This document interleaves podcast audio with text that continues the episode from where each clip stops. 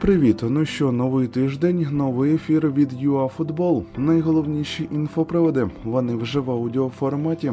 Майбутнє Шевченко, перемога збірної з футзолу та спаринги клубів УПЛ. Поїхали! Ну дуже схоже, що Андрій Миколайович оформить камбек на роботу з національною командою. Але тепер це буде Польща, ні, не Україна. Нібито він очолить кадру і зароблятиме за рік майже 3 мільйони євро. Частину окладу при цьому виплачуватимуть спонсори. Завдання оформити путівку на чемпіонат світу. У плей-офф потрібно для цього обіграти Росію. У першому матчі групового етапу Євро збірна України з футзалу програла Нідерландам. Пам'ятаєте ж так? Але натомість у другому поєдинку проти сербів наша команда працювала дуже ефективно. І у підсумку логічно та закономірно Україна розбила опонента із рахунком 6-1. Тепер ми граємо проти Португалії, яка розгромила Оранія 4-1. Ну і дещо тоді скажемо про контрольні матчі клубів УПЛ.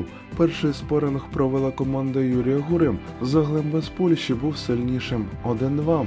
Чорноморець оформив паритет з дрітою з Косово 1-1. Ну і зоря вона також не перемогла 2-2. Нічия з Октобе.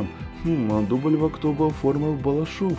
Ну і ще ж грали в АПЛ та в Італії. На туманному Альбіоні Челсі знову обіграв Тоттенхем 2-0 вже втретє за місяць. На пенінах Мілан та Юве не виправдали надій на головний матч туру. Там 0-0. І дуже важливо відзначити, що спеція Коваленка добула третю перемогу поспіль. Віктор зіграв трохи більше години.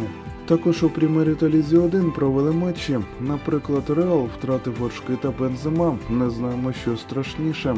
Ельче вів 2-0, проте не зміг утримати гандикап 2-2. Карім залишив поле кульгаючи.